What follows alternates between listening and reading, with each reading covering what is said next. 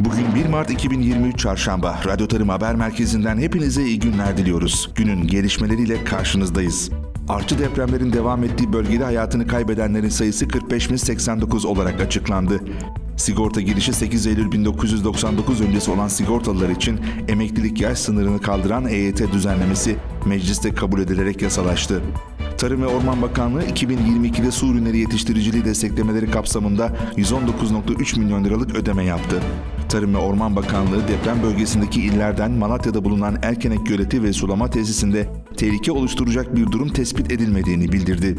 Toprak Mahsulleri Ofisi tarafından yapılan ekmeklik buğday ithalat ihalesinde fiyatlar 310-316 dolar arasında oluştu.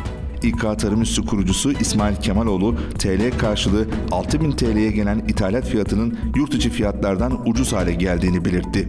Ankara Kasaplar Odası Başkanı Fazlı Yalçın da etin fiyatı her hafta artıyordu. Şimdi depremle daha da arttı. Karkas etin fiyatı 2 ayda %40 arttı dedi.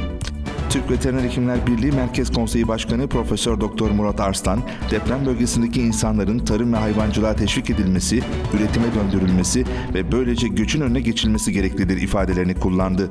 Radyo Tarım Haber Merkezi'nce hazırlanan haberleri dinlediniz. Yeni gelişmelerle birlikte olmak dileğiyle, hoşçakalın.